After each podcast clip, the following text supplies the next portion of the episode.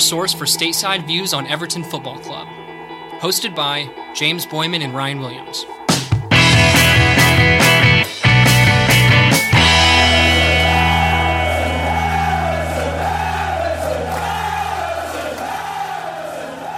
Welcome back to the American Toffee Podcast. I'm your co host, Ryan Williams.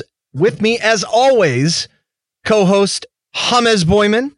Uh, we're here post match from the Everton 2 0 loss to Manchester United in the Gummy Bear Cup.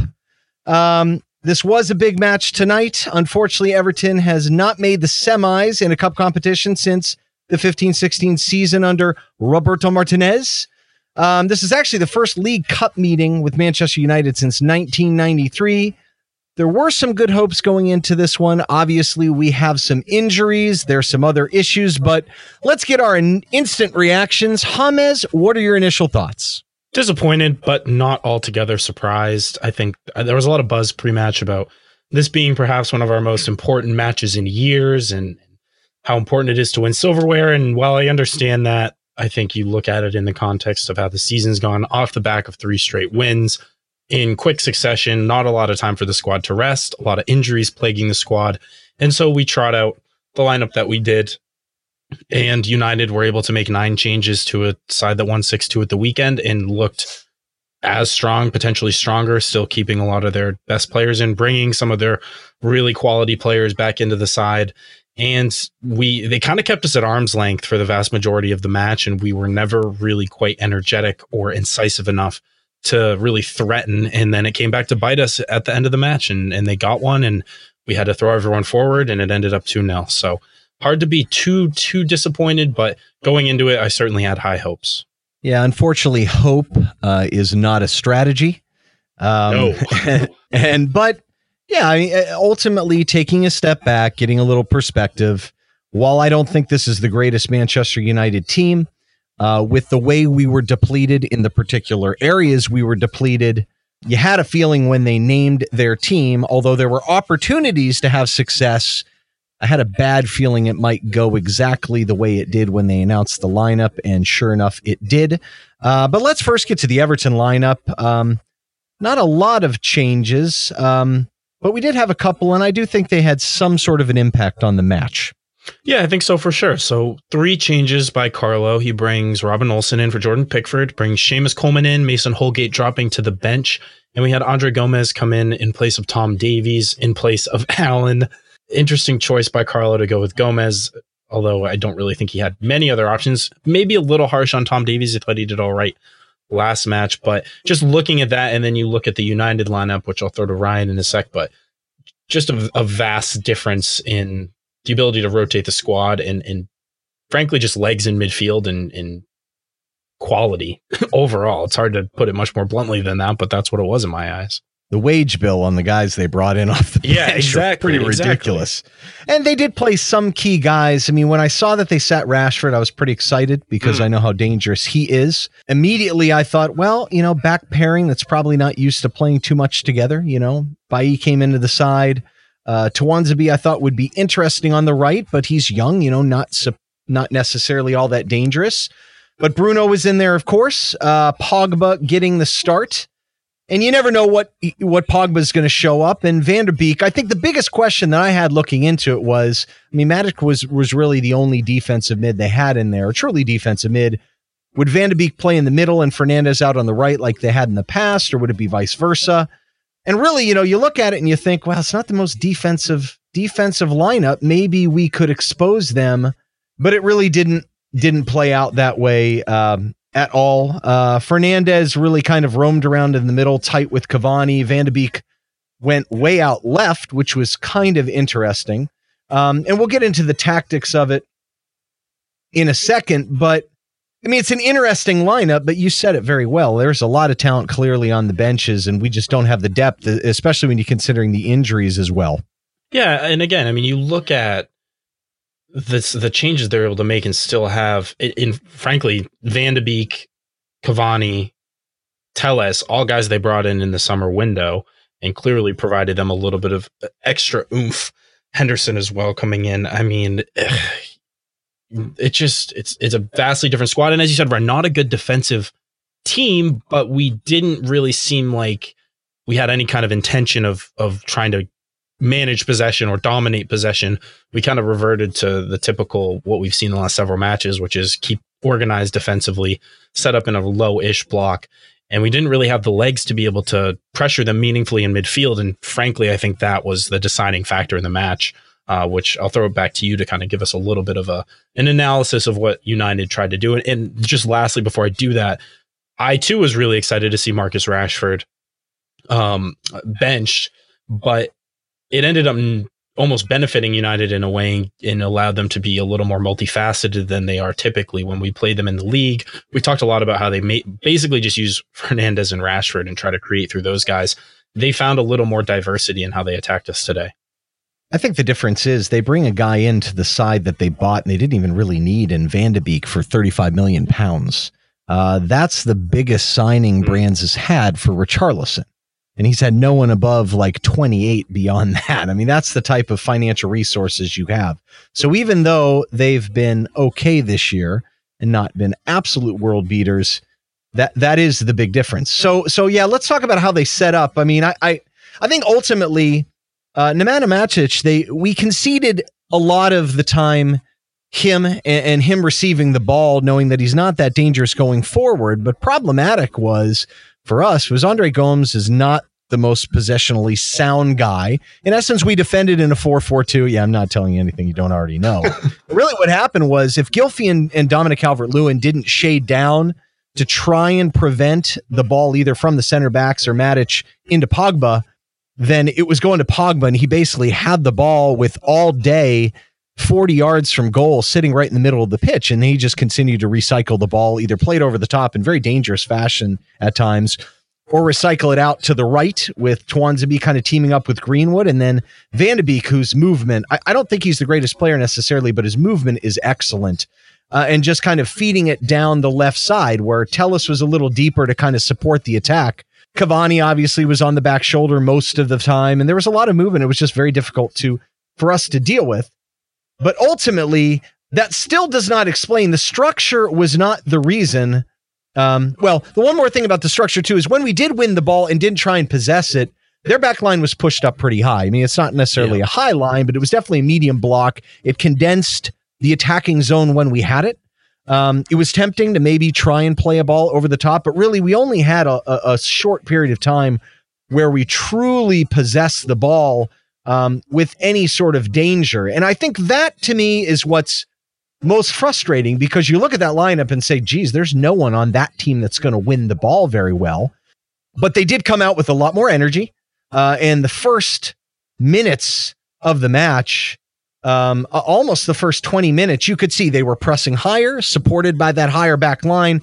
And we were making an absolute mess of it from the get go. I have no idea how we didn't concede in the first 10 minutes, let alone the first the first 20. I mean, that's as sloppy as we have looked in a long time. I think that's probably the, the worst 20 minute stretch of Everton football I've seen perhaps this entire season.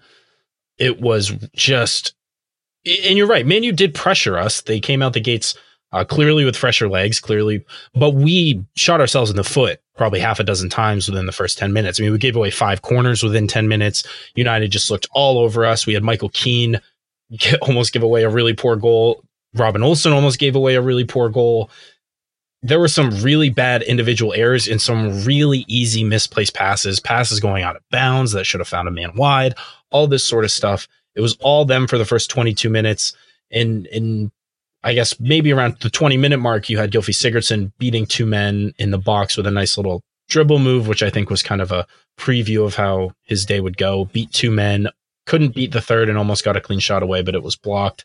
And then 22 minutes was when I personally recorded our first decent little bit of passing and build up, which ended with an overhead pass to Seamus Coleman, who was running through with uh, and Iwobi involved in the build up.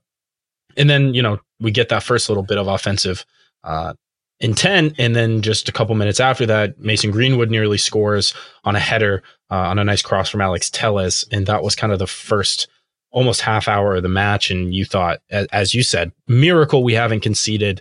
But finally, kind of green shoots of, of recovery and coming back into the match started to show. I mean, they were it was eight shots to one in the first 25 minutes. Yeah. I mean, and and yeah, it was an almost almost. I felt like it was a miracle. Now Olsen, besides the what on earth is that little touch uh, where he almost handed the ball to Cavani? That was fairly lucky. Did stand tall pretty well in the net at times. Hmm. Uh, probably did did well enough to to not concede. But then there was this very strange moment from about the 25th minute to the 40th minute where we had 63% of the ball. Think about that. I mean, how can you go from playing like that to suddenly look like you were in complete control? And the amazing part about it was we dropped our mids back and we really focused on just breaking out of the press. We were patient. We took care of the ball. They were running around like maniacs, and that was good. And that's when you saw a couple times where Michael Keane rushed up with the ball. You know what I mean? Yerry Mina, who's very good at advancing the ball, went up and, you know, he almost hit Richarlison running behind him and him and uh, Iwobi at one point switched sides. Um, and there, there seemed for a second, it's like, wow, we have settled in and we might actually make something happen. Um, a- and I think during that time when we were in control, now granted, we almost conceded right before half, but at least that gave us, when we hit to halftime, a little bit of glimpse that, hey, you know, we can actually maybe get something out of this match if we take control. And we started pressuring them a little bit. I think that's the right thing to do too. But really, so we got to halftime and I thought, wow, that that was there is some glimmer of hope. Um, but it it really didn't get much better than that little spurt. No, I think whatever happened at halftime. I mean, Carlo, you saw Tom Davies as the only man warming up on the Goodison Park pitch at halftime. Thought he might yank Gomes at half. He was that kind of just looked like he had cement blocks tied to his his boots, just that slow and ineffective. But that little period was good. Uh, I think ultimately we ended up both having two shots despite the discrepancy in possession. So although we did kind of get again settle down and start to assert ourselves as far as possession goes, it didn't create a ton, but we had we definitely were better than we had been to that point. Then after half, I feel like the it was kind of a stalemate for for large stretches of the, of the second half. There wasn't a whole lot of uh, intent from us. We didn't get forward all that well, but United kind of struggled to put together anything cohesive on the offensive side as well. Yeah, that's true. And then I think that the biggest element of the match, it's funny, Richarlison wasn't necessarily very effective. You know, he just Hmm. in the final third couldn't quite beat his guy and just however, however, he's so important for us in terms of being defensive, pressuring, uh, and definitely in possession. He's so strong on that side. You can play him the ball, he can hold up play. He only had 17 touches, but in the 52nd minute, we had an awful instance of I personally think disgraceful behavior by Bruno Fernandes, and he obviously pushes the envelope very much with his play as times. Uh, I thought that was very irresponsible. He basically flung Richarlison into the onrushing defender, who absolutely clocked Richie. He kind of went limp a little bit. I, I thought he was almost play acting, but I think he was out. Yeah, Uh, I think so too. I feel pretty pretty confident that he has a concussion. Um, concussions are really tricky too. You know, the key is you can fully recover from concussions just fine, but you cannot have a second concussion. That's a real problematic thing. They vary. We don't know enough about them. It's a scary situation. He looked out, really out too. I mean, it's one thing for a guy to get kind of dazed. He looked pretty loopy, almost like a hockey player who gets clopped Yeah. in an open ice hit or something. You know what I mean? And and the funny part was it was easy to say, well, he he wasn't playing that well anyway. Maybe we could have someone else with some legs. Um, but I felt like it really just kind of hurt our shape um, because we had a couple opportunities right after half.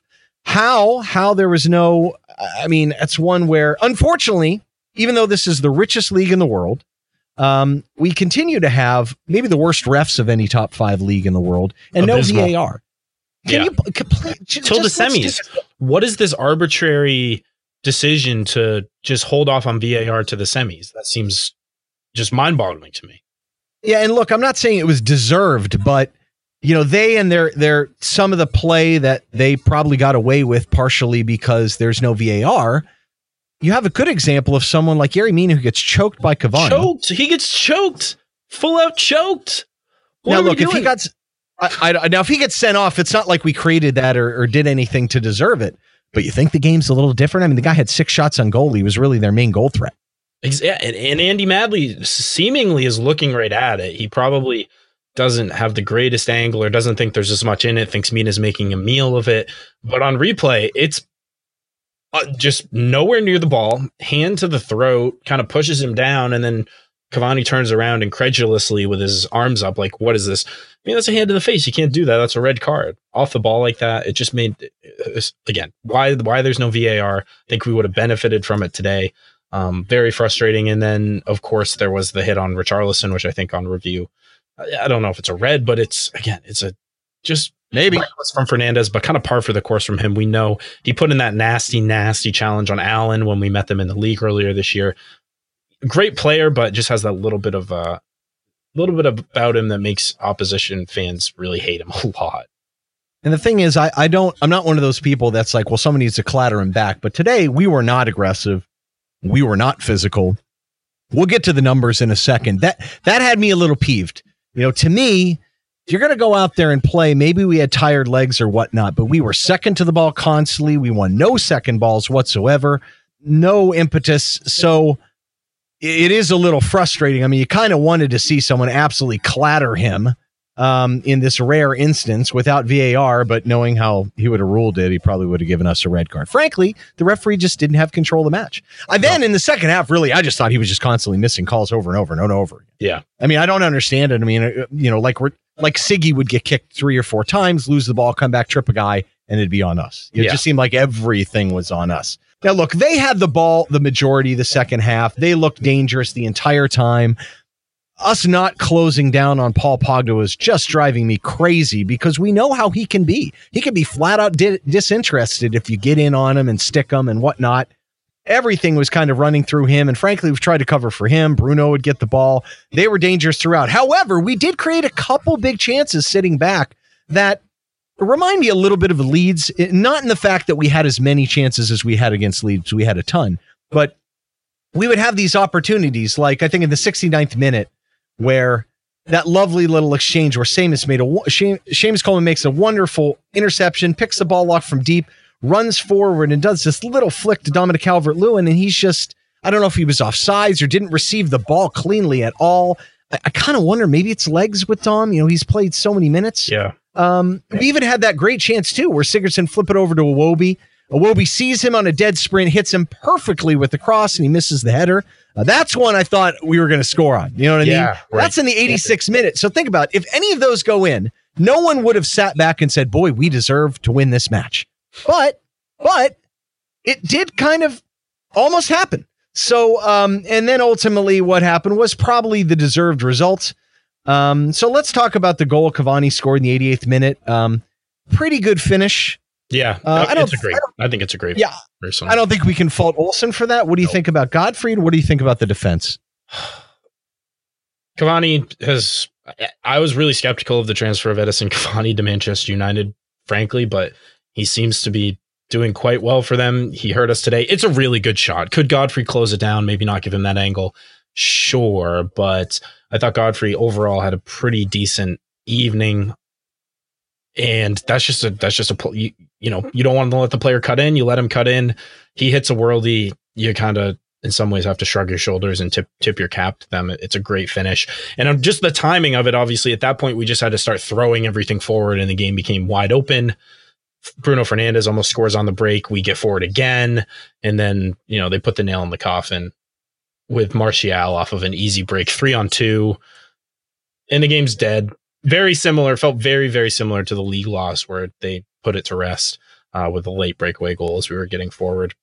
But just, just quickly, I did want to make a comment about the crowd because, as I'm sure many know, many listening know, Liverpool, the city of Liverpool in the northwest region, their little corner of the northwest region specifically is now the only, uh, the only Premier League clubs Liverpool and Everton that are allowed to have fans in the stadium. And you could tell that the fans were up for the match.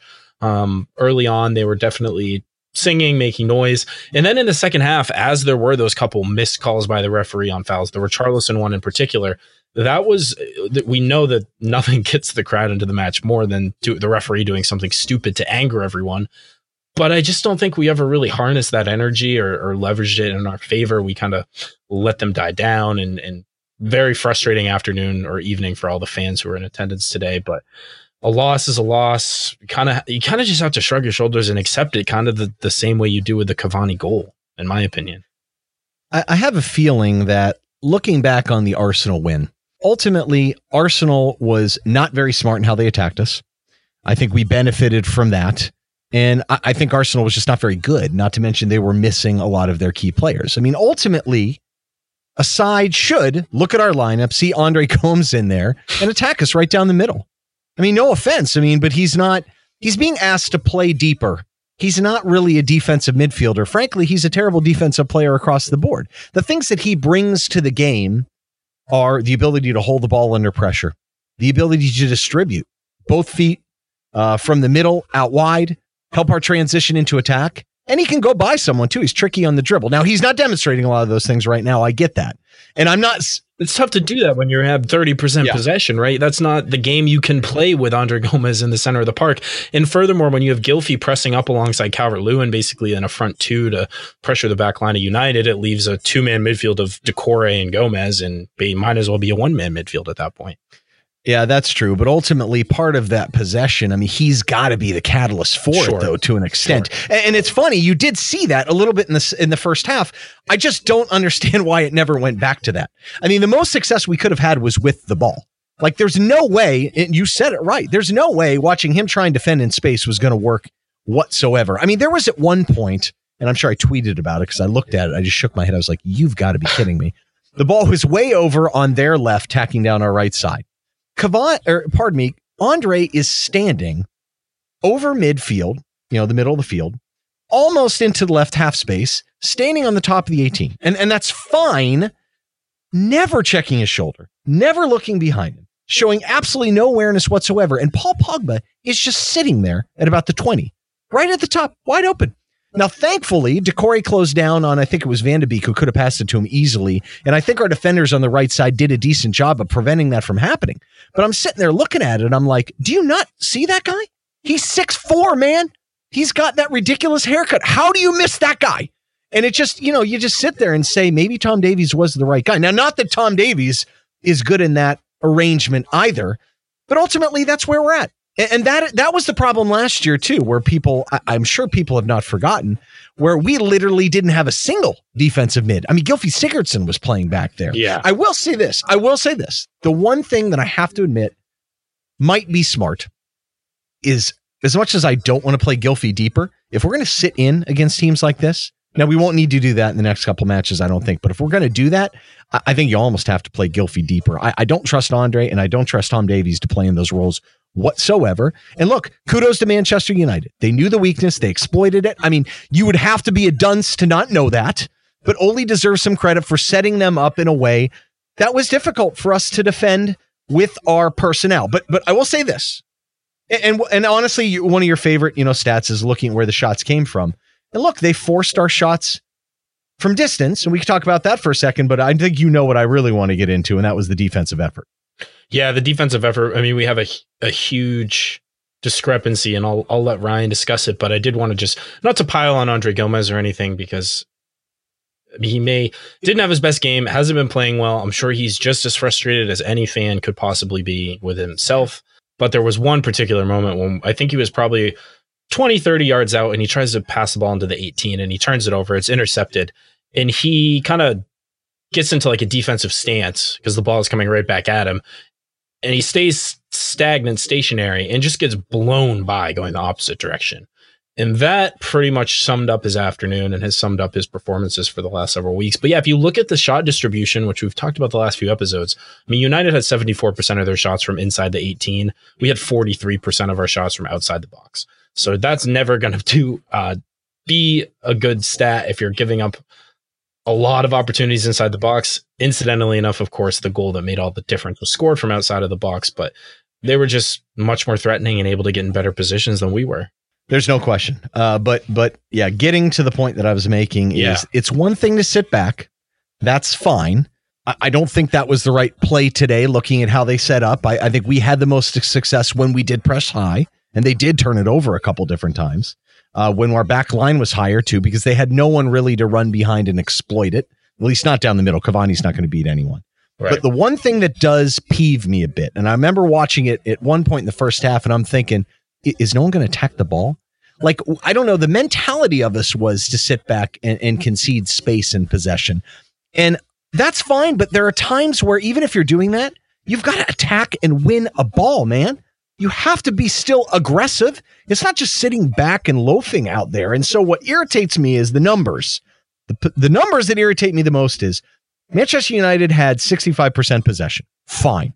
That doesn't bother me at all. You can control a game while conceding possession to the other team. Jose we've done Mourinho, it three times in a row now, right? I mean, that's done, right. Jose yeah. Mourinho has done it all the time. I, there's nothing wrong with that. So it, it's like Michael Arteta saying, like, "Well, we had the ball the whole day." It doesn't matter if you don't generate the chances. You're gonna get what irritates me is Michael Arteta. Fun. Yeah, well, he's Michael until he becomes the dashing Spaniard, Mikel. I mean, it's not like a, I mean, I speak Spanish for God's sake. Yeah, no, sorry uh, to interrupt. Keep going.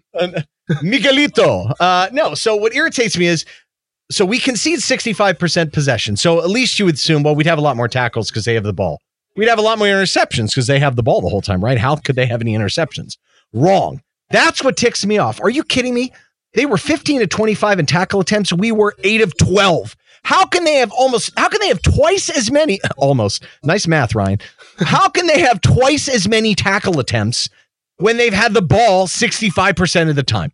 Please explain that to me. How can we only have 10 interceptions when they have the ball 65% of the time and they have more and they have 12? What that speaks to me is that is pure midfield to me. Pure yeah, midfield. Agreed. I mean, you, you basically, and, and that's what we watch the whole time. Just hand them the ball.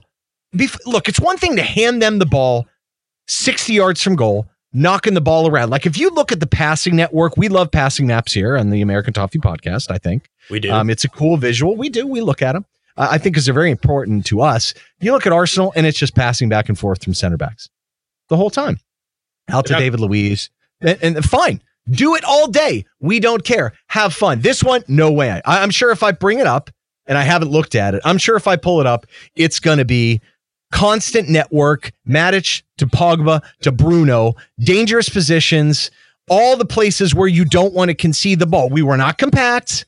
We had too much space between our lines. And ultimately, that's what happens when you've got, I, I mean, honestly, Andre was a black hole. I mean, th- he's just not good enough, and no one else kind of made up for it. And to Manchester United's credit, they pushed their guys very wide. Greenwood and Axel were way right. You know what I mean? Um, and Telles played deeper, but way left. So the second it went wide, bang, Pogba, Bruno, and Cavani were rotating in the middle, and they had tons of time and space because why? Doucouré can only cover one or two guys. So if you have Van de Beek bringing Doucouré out, which that's who often he went after, suddenly there's a lot of space behind you. So maybe it's Doucouré's fault for pulling himself out of position. I don't think so. I think he was playing just the same way as usual. But ultimately, Dom and Gylfi Sigurdsson cannot be expected to shield and prevent every pass in to a defensive mid. And when there's no threat and we're sitting back, that defensive mid can step right up into that hole and we just got killed there.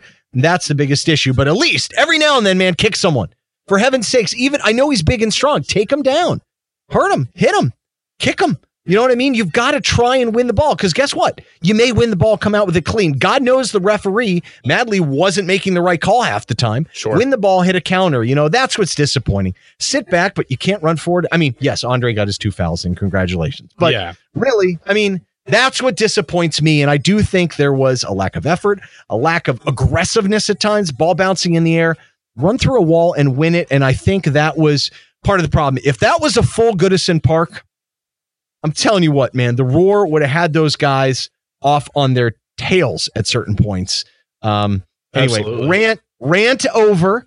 Uh, but it does disappoint me. That almost seems impossible to do. Um, and that's why I really hang my hat on the midfield being being the problem. And I hate to hang my hat on one person, but structurally, uh, Manchester United now just gave the blueprint to everyone on how to beat us. Now it should have been obvious, but um, it's a concern going forward. We just we miss people, and and JPG can't get healthy enough. But it's I mean, can we really rely on him? That was an epic, epic rant. Epic stuff right there. It's right? frustrating. I mean, it, like no, seriously, you're right. man. No, it's so frustrating when they have more successful tackles than we have tackles attempted and almost 70% possession. I mean, there's your headline. There's That's craziness. That's madness. Yes. And, Madness. And, and you made a point about Doucouré where you could, he was everywhere. Again, he was all over the place.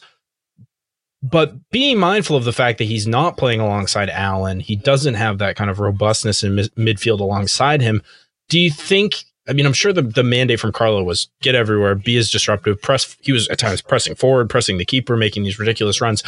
Would we have benefited from him playing perhaps a little bit more reserved and maybe not exposing Andre so much in the middle? Because I felt like again with that kind of Siggy getting forward more, and and Doucouré if he makes an ambitious pressure or something like that, then you're really leaving all that space. And you saw time and time again, Paul Pogba would receive it, no one within 15 yards of him. And furthermore, no one closing him down and just give him license to roam forward. And when you got guys like Van de Beek, Pogba, and Bruno Fernandes able to just kind of get around the edge of the 18 and in that final third, they're going to punish you. It was amazing they didn't do it earlier. And we, again, it's just, it's just a deserved we deserve to concede it at the end of the day and deserve to lose, which I don't often say, but is the case today.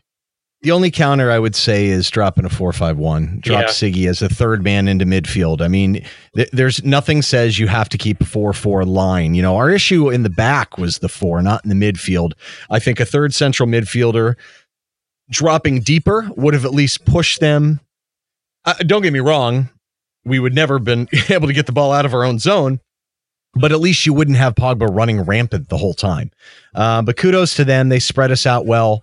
Uh, they didn't give the ball away. I, I think th- that that's yeah. I hate to cap off my rant, but apparently I'm still doing it. when I look at the dangerous guys in the midfield, and the reason why I point to the midfield, it wasn't just the midfield, but it was mostly them. I look at the guys who had the most touches. Nemanja Matic. How many dispossessions did he have? One in 113 touches. Bruno Fernandes. No dispossessions. One bad touch. Uh, Pogba. No dispossessions. One bad touch.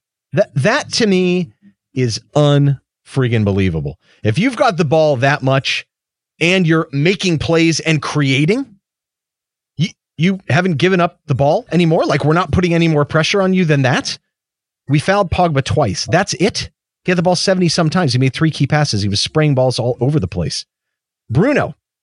You know how many times we fouled him? Zilch. I'm sorry. That is not good. We did it last time too. That is not okay. The second that guy gets the ball, I know he's dangerous off free kicks. I, I, I clatter him, man. You have to get into these guys for heaven's sakes. Part of that though is the lack of numbers in the midfield, and I do wonder if we dropped Siggy back deep and played four five one instead of four four two most of the time. Um, I, maybe that would have changed or enabled us to do that. So if you sit Doucouré back, maybe you free up Siggy and Andre to go hunt down people, but really, you know, you're going to send them to either side. No, it's probably the right move. It probably Yeah. is, uh, but uh, maybe they would have picked us apart wide. I, I, I don't know. Uh, uh, you know, the thing is, too, we also did have chances in the second half to take the lead. Yeah. So um, I don't know. It's just disappointing. I felt like the issue wasn't there. We weren't aggressive enough overall, and I, I know down deep in the psyche of the Scouser, that's probably going to upset people more than anything. All right, sorry, rant is over. Let's get into some individual performances. Let's do it. Yeah, let's start. Let's start with Robin Olsen. Made six saves today. He had that one blunder at the beginning, the weird touch. But other than that, I thought he looked pretty confident, commanding. I don't think any of his saves were spectacular per se, but I also think that is possibly the most saves any any any of our keepers have had in any match this season, or at least up there. So tip of the cap to Robin Olsen, Ryan. Yeah, distribution was shaky, but it almost looked like it was windy out there. The Mm. weather may have been a factor, um, but yeah, distribution wasn't perfect. No, I, I thought he thought he was good. I mean, I, he's a he's a good keeper. You know, he's a really solid guy.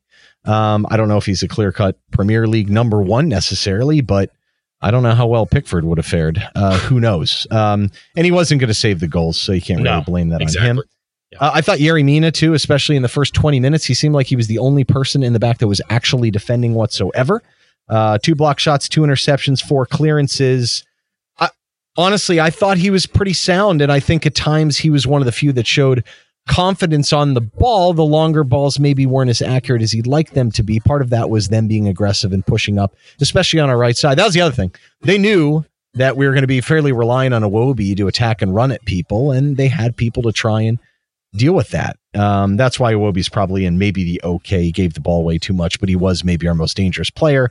What about Doucouré? I mean, his passing wasn't great, his distribution, but my heavens, he was all over the place again. Yeah, disruptive per usual. Passing, I think he's eh, like in the high mid 50s, high 50 percentage. Not great, but no, again, no one in that midfield was. I fear for Doucouré because I just don't think it's humanly possible for anyone to run as much as he has the last four games and still be able to keep going for the rest of the holiday fixtures that we have. And he's to be the last man standing of the new man, new midfield that we bought in the summer. And so I, I am a little scared, but hopefully he's eating lots of pasta, eating lots of carbs. And I'd be shocked if he isn't rested for Sheffield United. But again, we can't really be, can't really afford to be resting him really, because I think he's kind of the only thing that's tying our midfield together in any cohesive sense. But I thought he was okay today. Borderline good just for the the effort that he put in, the shift he put in, which is more than you can say for other people. Yeah, I think uh, then it's a whole lot of okays. Yes. You know, um, it's hard to say, you know, based on the first 10 minutes, Godfrey was awful, as was Keane, but I thought Ben eventually grew into the game a little bit. Um, really, I, I didn't feel like they were that dangerous down the right side. Greenwood's a tricky player, and I thought he played him fairly well. You know, Tuanzebe kind of got up forward farther than maybe you would have liked. Um, part of that may have been lack of support from from Andre, frankly, and Michael Keane. Maybe that they, they didn't work perfectly together. What about Seamus Coleman? I actually thought he played a decent match. Um, I don't know what your thoughts are about him. Yeah, we certainly saw. I mean, it's great to see him back in the side. First of all, after the the time away injured, I thought he certainly gave us more of an attacking impetus on the right hand side. He showed a little bit of the marauding runs forward, but we are talking about this before the mat or before the recording and, and you made the observation you don't think that Iwobi and, and Seamus are really that great a pairing. And I thought that was kind of clear today. I thought they both tracked back really well. I thought Iwobi, and we can kind of segue this, but as far as Seamus goes, decent on his return. I think he may be shaking the rust off a little bit, and I'll be interested to see what we do going forward with the right back position, whether he stays in the side for for Sheffield or not, if we go back to Holgate. But he gets an okay from me.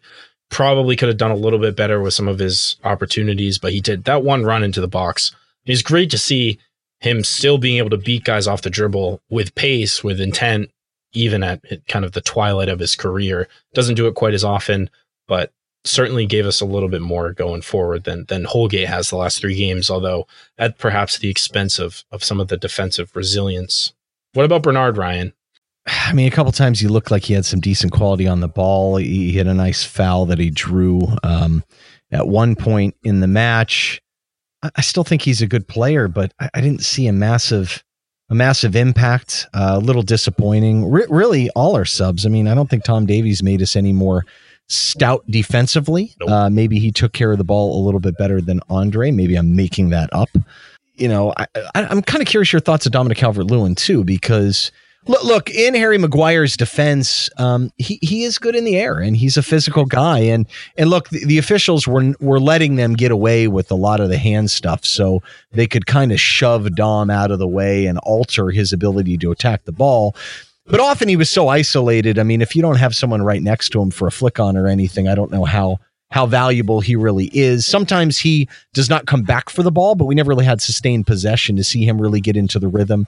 Anyway. Um, not his best game, but a lot of that I'd say is maybe lack of service. Is that fair? Yeah, I think that's I think that's you can say that fairly often about Calvert Lewin because he's not exactly a player who wants to do a whole lot individually. That said, he did show a little bit more of that dribbling ability uh, at pace a couple a couple of times, but I, I he just is a, I think he's a different player without Richarlison in the side to kind of draw some of that defensive awareness or defensive pressure away from the center so he can kind of make those runs into the box. And as you said, Harry Maguire, for all that's been made of the fee United paid for him, he is there's very few that are better just straight up winning balls in the air, crosses into the box and and it was a tough matchup and gave Calvert Lewin a tough time. I mean, last I believe last time we played United it was Lindelof and Calvert Lewin kind of ate his lunch and did whatever he wanted. Not the case with Maguire here. Kind of shut him out and I think Calvert Lewin had 30 something touches, which is an okay amount, but wasn't able to do a whole lot. Didn't see a whole lot of the ball off set pieces. I think he had maybe one shot, one header off a set piece that was kind of weak at Henderson. Um, not his best day, but again, he, the man never sits because we have no one, unless you want to put Richarlison in there, no real depth of striker. And so he just kind of has to keep grafting and keep putting in putting in the work and wasn't able to, to do a lot of pressuring today either just because of the way we set up but he's a he's a firm okay for me i wouldn't say he was bad by any stretch uh, I, am going to pass on talking about Andre. I feel like we've beat up yeah, on him enough. Um, uh, ultimately, you can see the difference in the side when Richarlison goes out. Not necessarily, it, and he didn't play necessarily well today. It's just from a structural standpoint. Um, I, I, also don't like Coleman and Iwobi, and the reason why I don't is I feel like Alex is better sitting maybe a little bit deeper, receiving the ball and running with it. Um, don't get me wrong. There, part of it's just being in sync with each other. You know, sometimes Alex will take the ball, cut inside, and looks kind of dangerous running with it. That's the moment when he'd like to see a fullback kind of overlap and maybe get forward. You know what I mean? Especially if he has some support on the midfield side. Uh, but with Seamus, he kind of likes to cut inside and almost attack in a half space. Uh, he's a little bit unpredictable. He's not the easiest guy to play with. Um, and he's also just lost top end speed. I mean, at one point, Alex, I thought, played him through, and Seamus just couldn't quite shake him.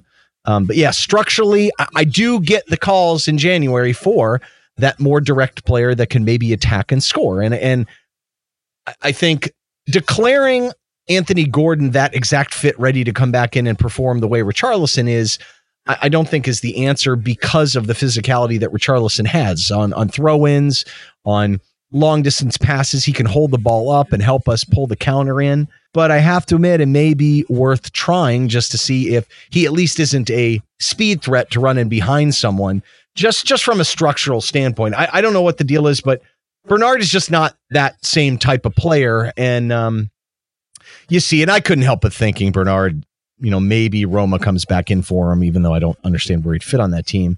Someone comes back for him in January. Maybe he's on his way out. But I do see the calls for another striker or someone that can attack in the wide spaces or someone that can function as both because when your next center forward option off the bench is Cenk Tosun, uh, I think we've shown that he has not made an impact whatsoever when he's been brought off the bench. He hasn't had tremendous opportunity, but uh, if Richarlison's out for multiple multiple games because of concussion, I, I got to admit I'm concerned on how we how we set up. Yeah, I mean, I have to bring it up because you kind of teed me up here for it, but Alan Brody had a great tweet to us. And he said, This is quoting the broadcasters. The response from Carlo Ancelotti is to put on Cenk Tosun, close quote, are words you never want to hear. And we've heard them multiple times this season, and it never really makes any significant difference, or he never really has an impact. And to be fair, he's being brought on late, but it was uh yeah, just when that that just does not inspire any kind of hope that we're going to get any kind of late equalizer or anything like that. And it does just baffle me. And I agree, like people acting like Anthony Gordon is the second coming of Richarlison or is like already at a consistent Premier League level. No, but it's just so bizarre that he hasn't been given a sniff, hasn't been given five minutes at the end of the game, although I guess he did come on the other week, but just hasn't been given any kind of consistent c- inclusion in the squad, much less inclusion on the pitch, he has to be extremely frustrated with seeing a performance like this and feeling that he could have made an impact. And, and I expect we may possibly see him against Sheffield United. Um, that remains to be seen, but I, I think he is a player that can contribute something to the side in the way of direct pace. I'd rather we go out in the market and find someone a little more established, a little more experienced, but he's not a bad option to just. And, and I think there's a tendency of people to like revert to whatever we haven't seen in a long time. And Anthony Gordon is a player we haven't seen, so people think that he might just fix all our problems if he comes in, which isn't the case. But very frustrating. I, I don't think we should beat this too much more into the ground, Ryan. But let's uh, let's wrap things up here with some of our listener instant match reactions that we got on Twitter. Yeah, sure. Uh, you know, the last thing I'll say about the Bernard and Anthony Gordon thing is I, you can I don't see how you can make an objective argument that Gordon is better than Bernard mm. based on past historical performance, and it's not like Bernard's over the hill, but his performance did not make anyone jump up and say he should be in there. So I wonder right. if Anthony's if you want a competitive environment, Anthony maybe should be on deck. So I think I'm kind of subscribing to it a little bit now because Bernard had the chance, and I don't think necessarily was all that effective. But anyway, you're right. Let's get to the comments. Uh, we had some great, great tweets out there. Um, Let's start with Paul McAllister. People shouldn't read too much into it. A very tired team who had everything go against them. One or two definitely underperformed, but overall, we never looked like winning. Move on to the next game and use this as motivation in the future. It's a defeat that hurts more than angers. I'm still a little ticked off. I'm not gonna lie. to you. what about Yeah. you? I yeah, I'm more disappointed, but that one stat about the tackles really does Ugh. jump out at you, and it's like you can't win games like that if you're going to be compact and try to prevent the opposition from cutting you open. Then you have to at least pressure and intercept passes, which we didn't do. But I think Paul's right. Like everyone was optimistic about the game. Everyone's a little disappointed coming away a couple days before Christmas with a loss, but we go again in a few days, and I think it's just. I just finished watching the show Ted Lasso, and he says one of the things you got to have a memory like a goldfish and i think the squad are going to have to put this one out of the out of their minds rather quickly and get ready for sheffield because they're just absolutely atrocious and we can't afford to drop any points to them No, I think it's tired legs too. I think that's Yeah. Paul's probably best point, and that may have had something to do with the lack of impetus and, and aggressiveness. You know, if your legs aren't there, you know, it doesn't matter what your mind says sometimes. You know what I Mhm. mean? yeah Uh, all right, next comment. Let's go with uh, EMZ M's the Gaffa 11. We've had him uh, on here before. First 30 minutes, we were lucky to be 0 0. Uh, yeah. Um, Cavani should have seen red. Fernandes could have gone for that push that sent Richie into Bailly. Don't get me wrong, we didn't deserve anything, but my God, the referee was absolute dog muck. Um, I'm, I think I'm not sure I know what that means, but I have a feeling serious lack of depth off the bench. Yeah, I, that's that's the biggest thing. I mean, when you've got debatably, when Richie goes off, you you have debatably your four best players out. Sorry, Dom, uh, but I think it's fair to say that Luca Digne, Dominic Calvert Lewin, maybe you could make an argument. Other than that, it's Richarlison. Allan certainly is important a player we have, and Hummus. I mean, those guys are as good as you get. Yeah, I mean, they, we didn't have a Marcus Rashford on the bench. Let's yeah Let's put it that way. Yeah. I mean, it's a massive, and you know, that's the difference too. I mean, like I said, they could just throw 35 million on a backup center mid that doesn't even play that much. I mean, that's, that's the biggest fee that, that would be the biggest fee Brands has paid for anyone. And that, that's the difference, you know, in terms of just depth and numbers. yeah let's uh, a couple more comments here so we have at newbie blue almost always positive said people can vent at davies all they like nobody from our side save Olsen and possibly Keane slash mina slash Doucouré slash godfrey godfrey question mark came out of this with any credit i, I think that's probably fair i think that the back line kind of held it down we talked about all these players already Keane and mina settled into the match nicely Iwobi maybe deserves a little more credit. I thought he put a shift in and was relied on a little too much to to do a lot of the work in the final third. But overall, I think that's a fair comment. I don't think Tom Davies, if you're going to direct your anger at anyone, I don't think it should be Tom Davies. I think it was just a collective meh game from everyone in the side. And with good reason, the fact, as you said, we're missing probably our four best players, at least four of our best five. And I think uh, Ped puts it in perspective the best, I thought, our brethren at Toffee TV. Um, no complaints. We need better players. That's up to Brands and the board now. And he's right. You know, if you look at it, you know, we did the episode on Brands not too long ago. We really haven't spent that much money um, compared to our competitors. And it's going to be a bit of a process still. We've still got guys on the books who are not good enough, uh, who are still very expensive. And, and that's really what it comes down to that don't necessarily fit what Carlo wants to do. And so those particular areas where we don't have that backup quality, um, you see it. And, and look, I mean, injuries are brutal, but you know, Allan leaves. Even Fabian Delph would help as more of a defensive midfielder to pair with Doucouré. And when those guys are out, JP Gbamin is another one. I mean, how many teams realistically can be out three out of their four best central slash defensive midfielders? I mean, really, do most teams have four guys that are really solid and stout defensively in the midfield? No, they really don't. I don't even think Manchester United does. Um, that's a massive impact on a team like ours who've been behind the financial player, fair play eight ball and, and are still stuck with some underperforming players.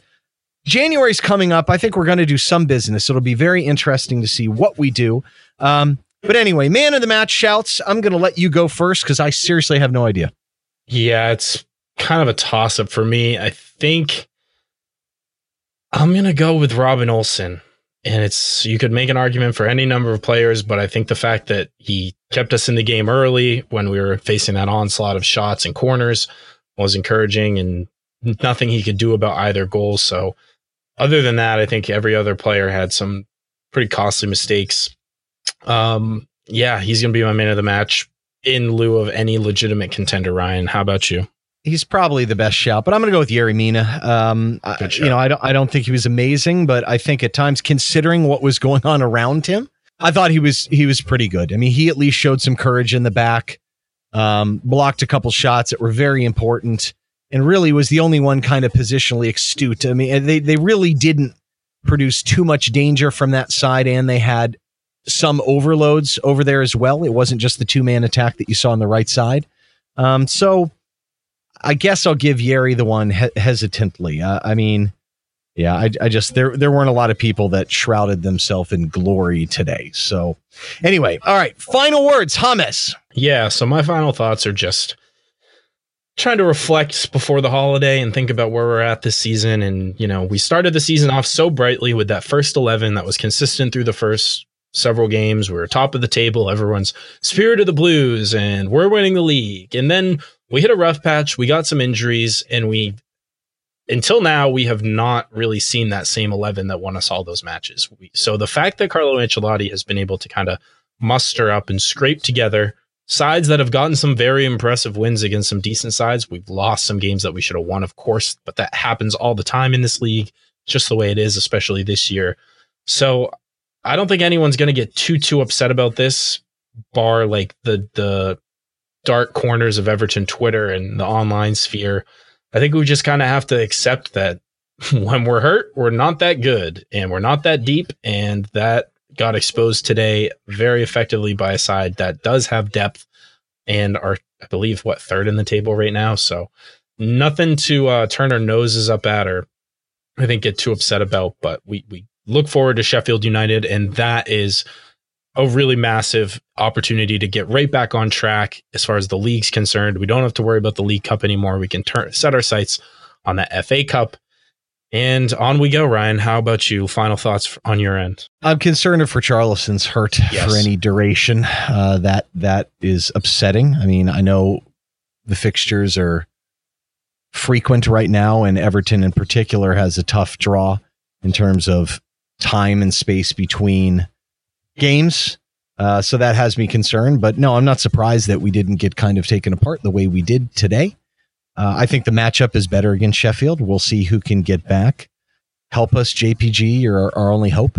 Uh, no, I, I, I think really the key is getting to January. I think getting a player or two in could really, just one or two players could really make a massive difference in the side. Um, but we are where we are right now. And look, even if we went on to win this thing, I know we're all dying for a trophy, and it really stinks to not go into the semis. Ultimately, even if we win it, you know what does that get us? It gets us in the third competition, really, uh, in Europe. So sure. I, I, I think the FA Cup would be amazing. It's not out of the question if we can get some people healthy and we get a decent draw. But right now, we're we are where we are. And I think Carlo may have to drop some wizardry. The one thing I would suggest is going forward is I think at this point, depending on Gbamin, I think he has to look at Godfrey to play defensive mid. I think he's got to put someone else in there that's stout, that can actually cover some ground, that's athletic, that is responsible. Free up Doucouré to get up the pitch a little bit and be more aggressive. Um, I think we play better that way, and I think you simply move Mason Holgate over to left back. Um, or against Sheffield, you know, you you play in Nkounkou and send him flying up the pitch, knowing that you have a defensive mid on his side that will be responsible, can drop it in cover for him. I, I just don't see I just Tom Davies and Andre Gomes against any team that can control the ball at all or is competent or organized, they're going to pick that apart. Those guys are simply not good enough to play at least in a two man midfield.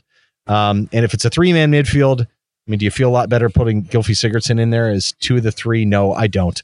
I'm hoping he thinks about that. Uh, I don't want to see Mason Holgate in defensive mid. I don't think he has the game for it. He's played it once, twice, I think, in back to back matches. Um, uh, Godfrey's the one who has all the experience doing it. It's not like he played amazing at left back today. I know he's doing okay there and maybe he's comfortable.